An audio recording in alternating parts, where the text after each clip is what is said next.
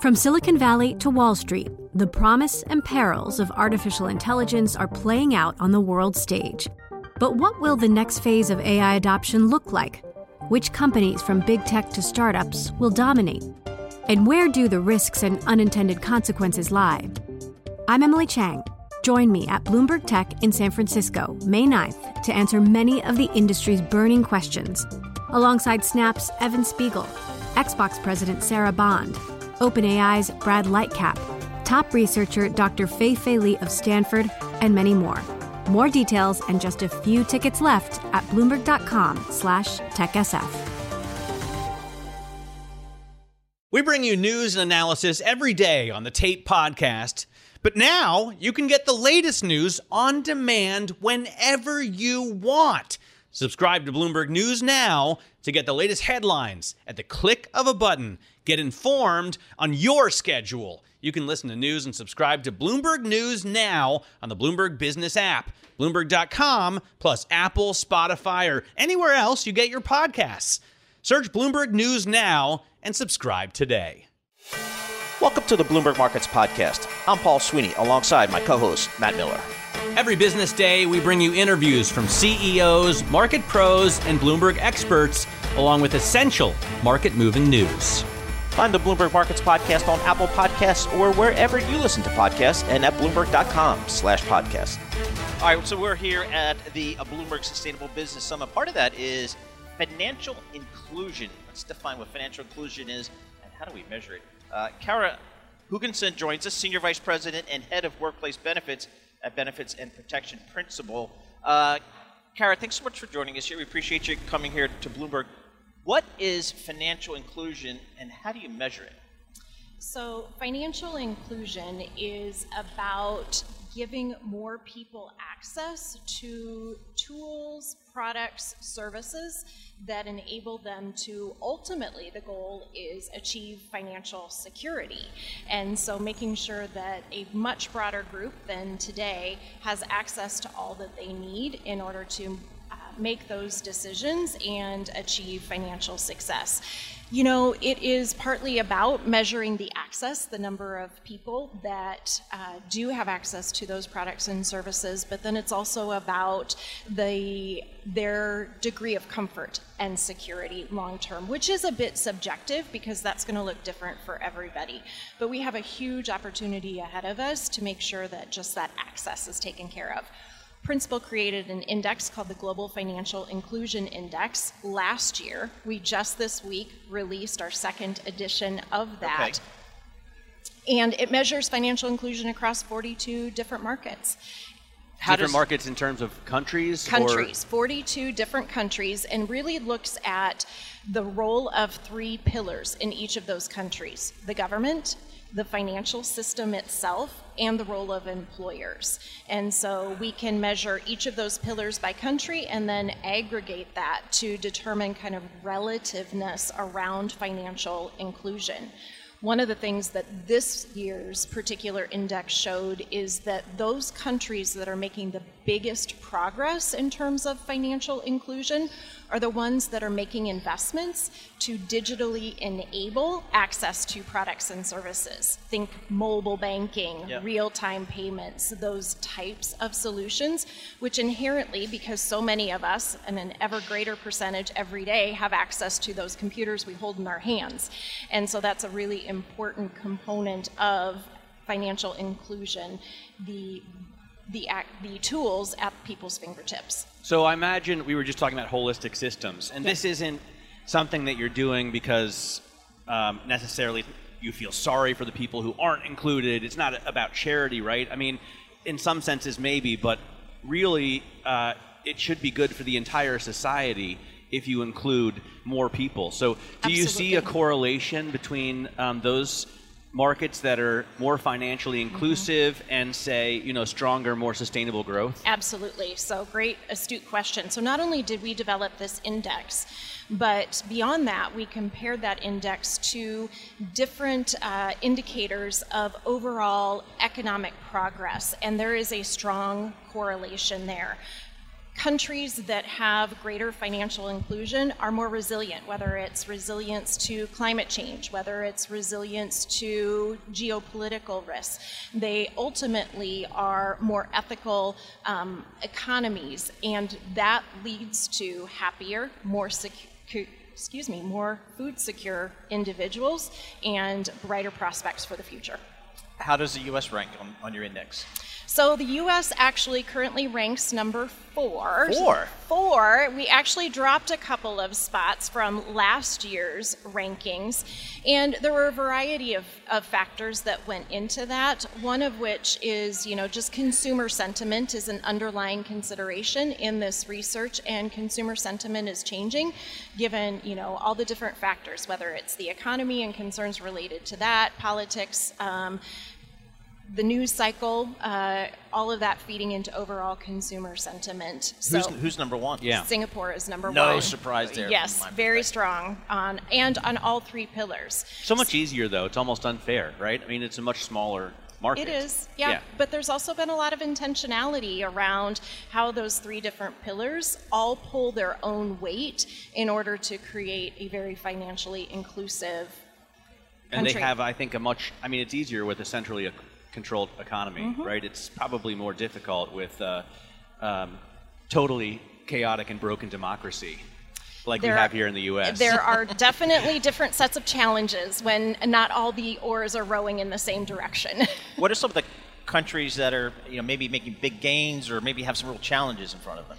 You know, I would say back to the comments around, you know, digitally enabling, you know, places like Taiwan and Vietnam are making some pretty significant gains because of the infrastructure investments that they are making to enable their citizens to access financial products and services. And beyond that, it's also the education that goes with the use of those products and services. Are there any big laggards that surprised you? Any countries that you think should be making more headway? Not specifically country by country. I think, you know, it's probably not a surprise that developed markets that have more resources to support their citizens generally rank higher on the index.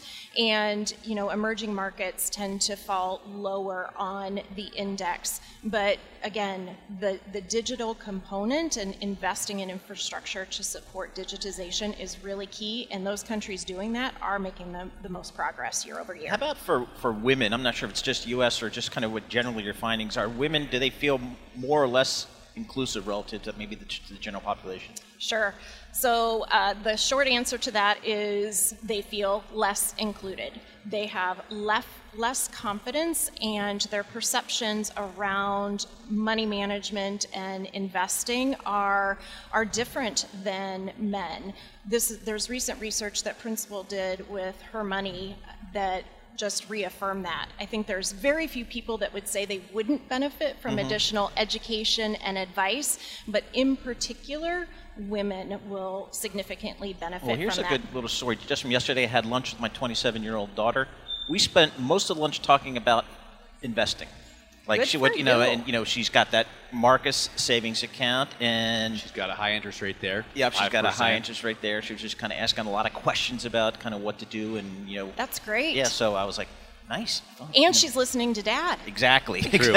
Exactly. I would say one out of four. She probably has a head start compared to most other women in the world, though. Right. You know. That is very, very true, and that often is one of the issues. Is just this overwhelming feeling of where to start. They may, you know, a lot of people don't have a dad that can talk with them, you know, over a meal to, you know, answer those questions. And if you do a search on whatever your browser of choice is, you know, the amount of information that is at someone's fingertips doesn't make that process easier. All right, Kara, thanks so much for joining us, Kara. Really appreciate it. Kara Hugensen, she's a Senior Vice President and Head of Workplace Benefits at the firm is Principal, correct? Correct. Awesome. So we got it there. So we're just talking about the financial inclusion. They've got a cool index there that kind of measures that.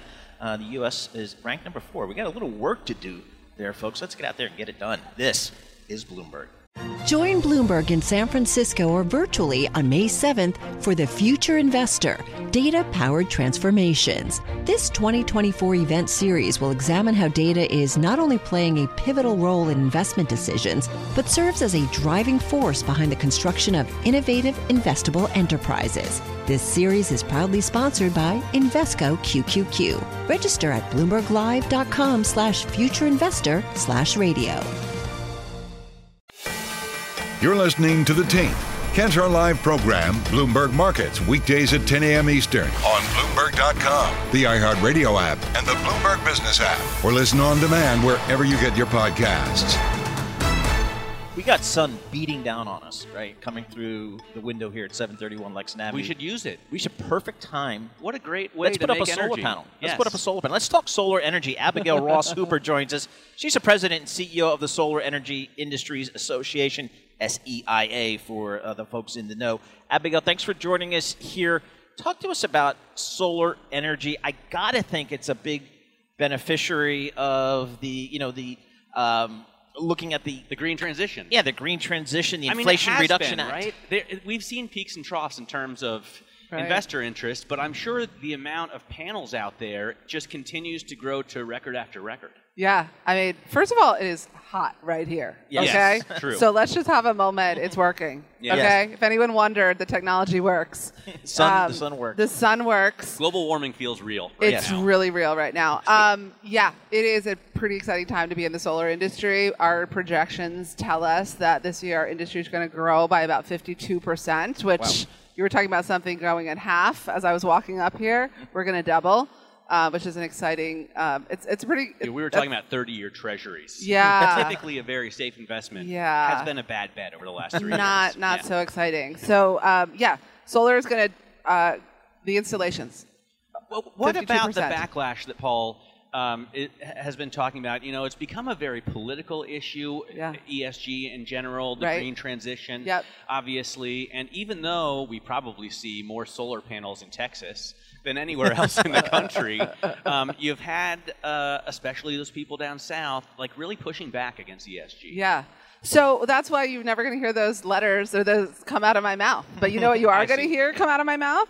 Lower prices. Yep. Because, yes, it is true that California is the state with the most solar in the country right now. Okay, so California has more solar than Texas. Texas and Florida are 2 and 3. Yep. And over the course of the next few years, it's really a race for which one's going to be number one. Texas and Florida are not known for their big D politics, right? But what they are known for is wanting the lowest energy prices and competitive energy markets. And so that's really why people are going solar. And when I say people, I shouldn't say people. I should say customers. Yep. And customers are utilities. Yep. Customers are corporations. And customers are homeowners, right? Apartment owners, warehouse owners, utilities, co-ops, kind of anyone that wants low energy prices, which is pretty much every person and every company in the United States. Can you talk to us about the efficiency of solar energy versus the other sources and kind of how that, I guess, maybe the return on my investment works? Yeah. So you sort of asked two different questions. Breaking news, you guys, the sun does not shine 24 hours a day, okay? Right. And so if your only source of energy is you unplug from the grid and you do not have any kind of backup power, you're not going to have power 24 hours a day. So you have two choices. You can either not unplug from the grid and rely on your electric distribution utility for the other hours of the day, or you can have a backup battery system, or you can have some combination of those. So we talk about the efficiency or sort of the capacity factor of a solar system being about, somewhere between 20 and 30%. But that's a known feature. That's not shocking news. In terms of your investment, it's a payback period, right? Yeah. And it depends on what your energy prices are. So the payback period in where are we now? New York? Yep. Yes. Your energy prices are a tad bit higher than Wyoming, right? Yep. Or than South Dakota. And so your payback period is going to be shorter because your prices are higher than in those places. So it might be 7 years here. Mm-hmm. It might be more years in a lower cost place. It depends a lot on... 7 years is what? The payback for, you're talking about, I guess, average family putting solar on their roof. If you put solar on your roof, exactly. Lots of factors, but that's around-ish. But how is solar power viewed versus wind, nuclear, gas? So interesting. you know, you can't actually put wind usually on your home, and you can't have your personal nuke power, right? So those. Well, you can if you live in South Dakota. True. And you ask the SMR guys, right? They're going to tell you you can have your own personal SMR. So solar is unique in that you can have your own, like it's scalable in a way that a lot of other technologies are not. But utilities, right, they have a choice of different energy prices or energy technologies. Solar is the number one new energy source in the country, and it has been for the last few years. So utilities that are putting out RFPs for new energy sources. What are RFPs? Requests for proposals. I see. So they're saying, hey, you know, we have new load, we have new customers, we have new towns that are being built, we have new subdivisions, we have new electric vehicles. Like we are retiring some assets. We need new capacity to fuel our system. So we're putting out a request for proposals to build some new electricity. So who's the best option? And they'll get a whole bunch of different proposals. And over, they are choosing solar and building solar because it's the lowest price and it's making the most economic sense for their customers. I guess it's easier in places like South Dakota or Texas, right, where there's just so much space. There's a lot of space. You're not going to build a solar farm in Westchester County, for example, because everybody's like right next to each other. Well, the good news is the Princeton campus for Bloomberg has a massive solar arrangement down there. And panels everywhere. So does Denison University's campus. Nice. I was just looking at it in Granville, Ohio. But your version of massive, Texas's version of massive are a little different. You're exactly right. So do you still see growth in those big, massive solar farms? Yes. So the massive version in the West is like... thousands of acres. Yeah. The massive version in Westchester is some acres. Yeah. All right, Abigail, thanks so much for joining us. Abigail Ross Hopper. Hopper. I'm sorry, I had the typo here.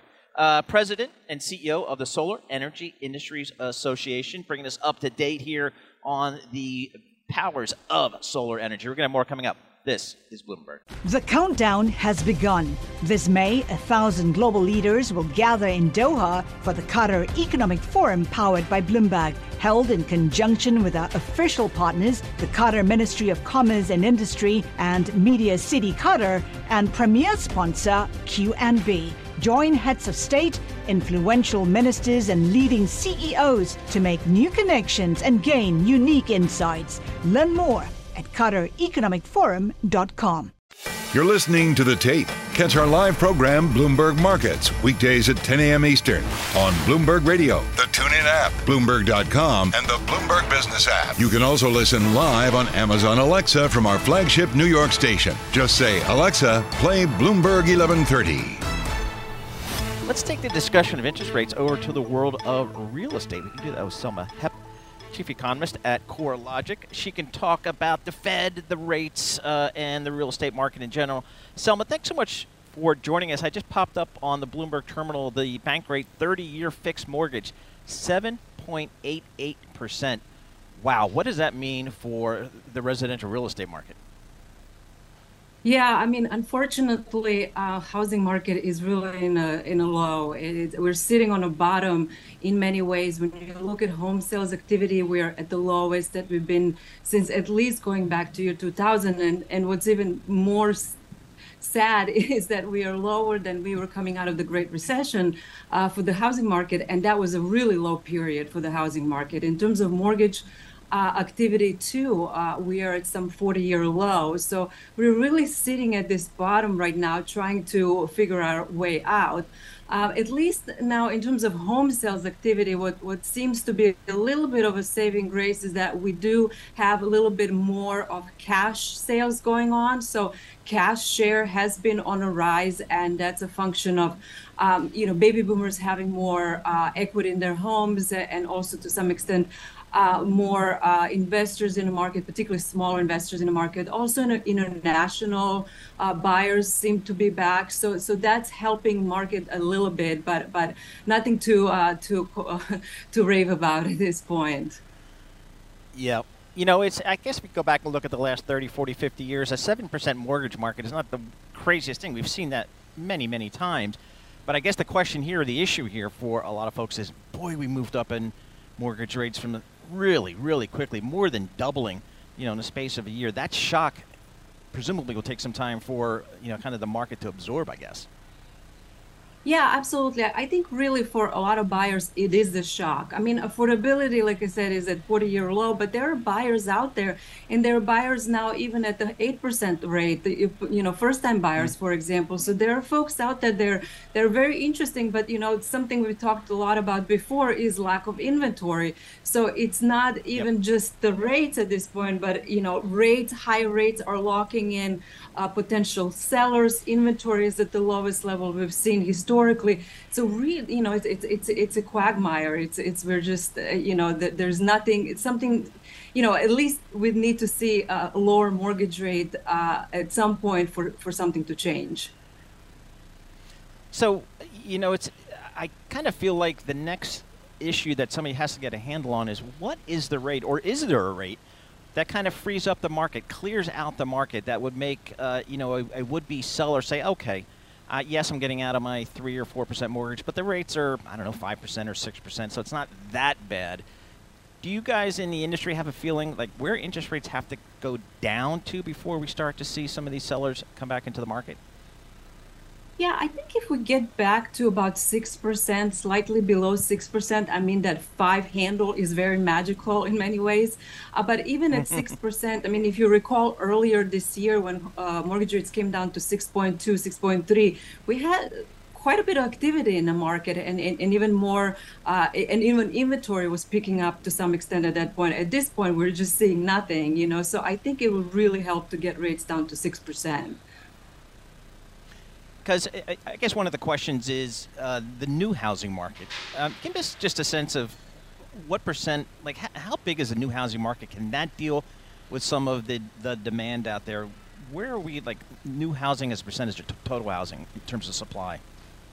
Right. I mean, it has been increasing, especially now as existing home sales are frozen and inventory is frozen. So new home sales as a share of total sales have been on a rise. Historically, I think we've seen about 11% of sales being new home sales. Now we are closer to 15, 16% of home sales, new home sales contributing to overall sales activity. Now, the issue too at this point is that with mortgage rates approaching 8%, now that's freezing new home market as well. And on the other hand, new home sales are really concentrated in parts of the country where the inventory issues are not as large. So it's the other parts of the country that continue to suffer as a result of low inventory and higher mortgage rates. Yeah, because it seems like here in the greater metro area during the pandemic, we had a great exodus of people for, states like Texas and Florida and some of the other maybe Sunbelt states. Is the supply-demand imbalance even more pronounced in some of those faster growth market, or are the new home builders kind of they're meeting that demand? Well, I think they're ramping up. I'm not sure that they're necessarily meeting demand, just simply given how many people are moving to those areas.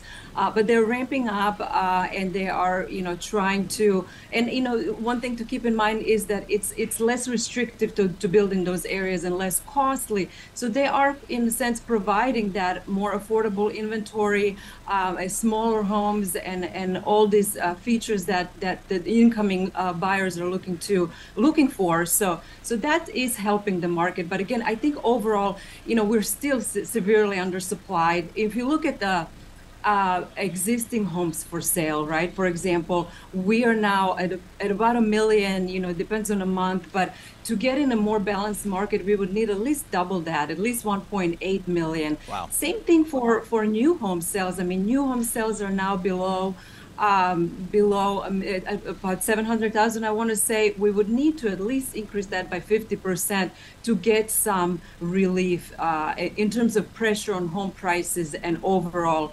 affordability and just better balanced housing market.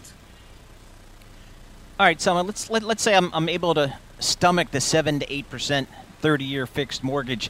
If I go into my bank or my mortgage broker, can I get a loan here? Can I get a mortgage? Well, I think so. I mean, I think the lenders are really trying to get buyers in at this point, given just how many have fallen out with higher mortgage rates. It sounds like income, qualifying incomes are now an issue because of debt to income ratio, given how much higher the mortgage rates are. But I mean, you know, lenders are being innovative. They're trying to find ways to qualify folks. You know, and for example, in the new home market, there's still a lot of home builders and developers that are offering mortgage rate buy down programs, which is helping with that affordability, at least in first couple of years of home ownership. All right, Selma, so I guess talk to us about the rental market then. If I decide, oh, gee, I can't really stomach a 7 or 8% mortgage, I got to continue to rent or go out and rent versus buy. What are we seeing in the rental market? Right. I mean, there's two different stories in the rental market. There is a single family rental market and there is a multifamily rental market. And we've seen quite a bit of new construction going on in multifamily, on the multifamily side, which is putting pressure lower on rent increases. And in some markets, we have now at this point seen decline in rents, especially in these markets that were really high growth, high rent growth during the pandemic. You know, think of Austin, Phoenix, Vegas. These really, Miami, for example, these really high growth markets during the pandemic. But on a single family side, we are seeing rents plateau, rent growth at least plateau. And actually the markets where we are seeing a lot of increases in rent or relatively higher increase in rent growth are these Midwest, more affordable, you know, sort of easy as it goes kind of markets. St. Louis, for example, tops our list, you know, so it's different dynamics going on, but people definitely who cannot afford are pivoting to single family rental markets. Hey, Selma, thanks so much for joining us. Really appreciate it. Selma Hepp, Chief Economist at CoreLogic, talking about the real estate business. Thanks for listening to the Bloomberg Markets Podcast. You can subscribe and listen to interviews at Apple Podcasts or whatever podcast platform you prefer. I'm Matt Miller. I'm on Twitter at MattMiller1973. And I'm Paul Sweeney. I'm on Twitter at PT Sweeney. Before the podcast, you can always catch us worldwide at Bloomberg Radio. The countdown has begun. From May 14th to 16th, 1,000 global leaders will gather in Doha for the Qatar Economic Forum powered by Bloomberg. Join heads of state, influential ministers, and leading CEOs to make new connections, gain unique insights, and uncover valuable opportunities in one of the world's most rapidly rising regions. Request your invite for this exclusive event at QatarEconomicForum.com.